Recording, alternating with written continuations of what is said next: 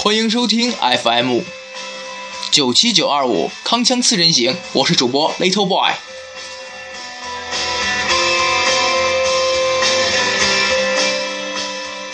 我今天和大家分享的一篇文章叫做《更美好的明天》。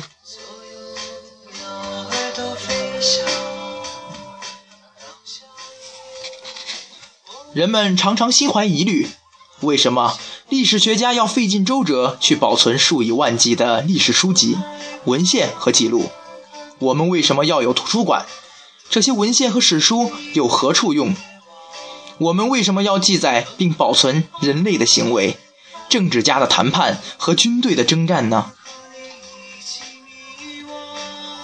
因为有时经验之音能促使我们驻足、观察和倾听；也因为有时过去的记载经过正常的诠释，可以给我们以警示，告诉我们有所作为，有所不为。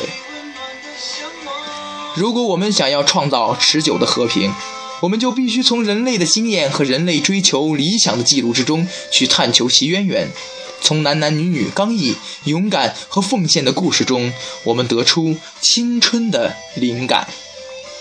远到基督教殉道者的故事，近至当代布达佩斯的英勇烈士，历史上记载着人类的苦难、克己、忠诚和英勇的事迹。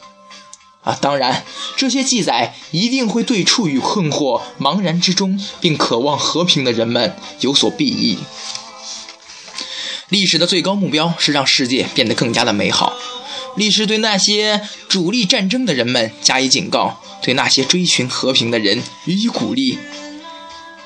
简而言之，历史帮助我们学习，昨日的记载可以使我们避免重蹈覆辙。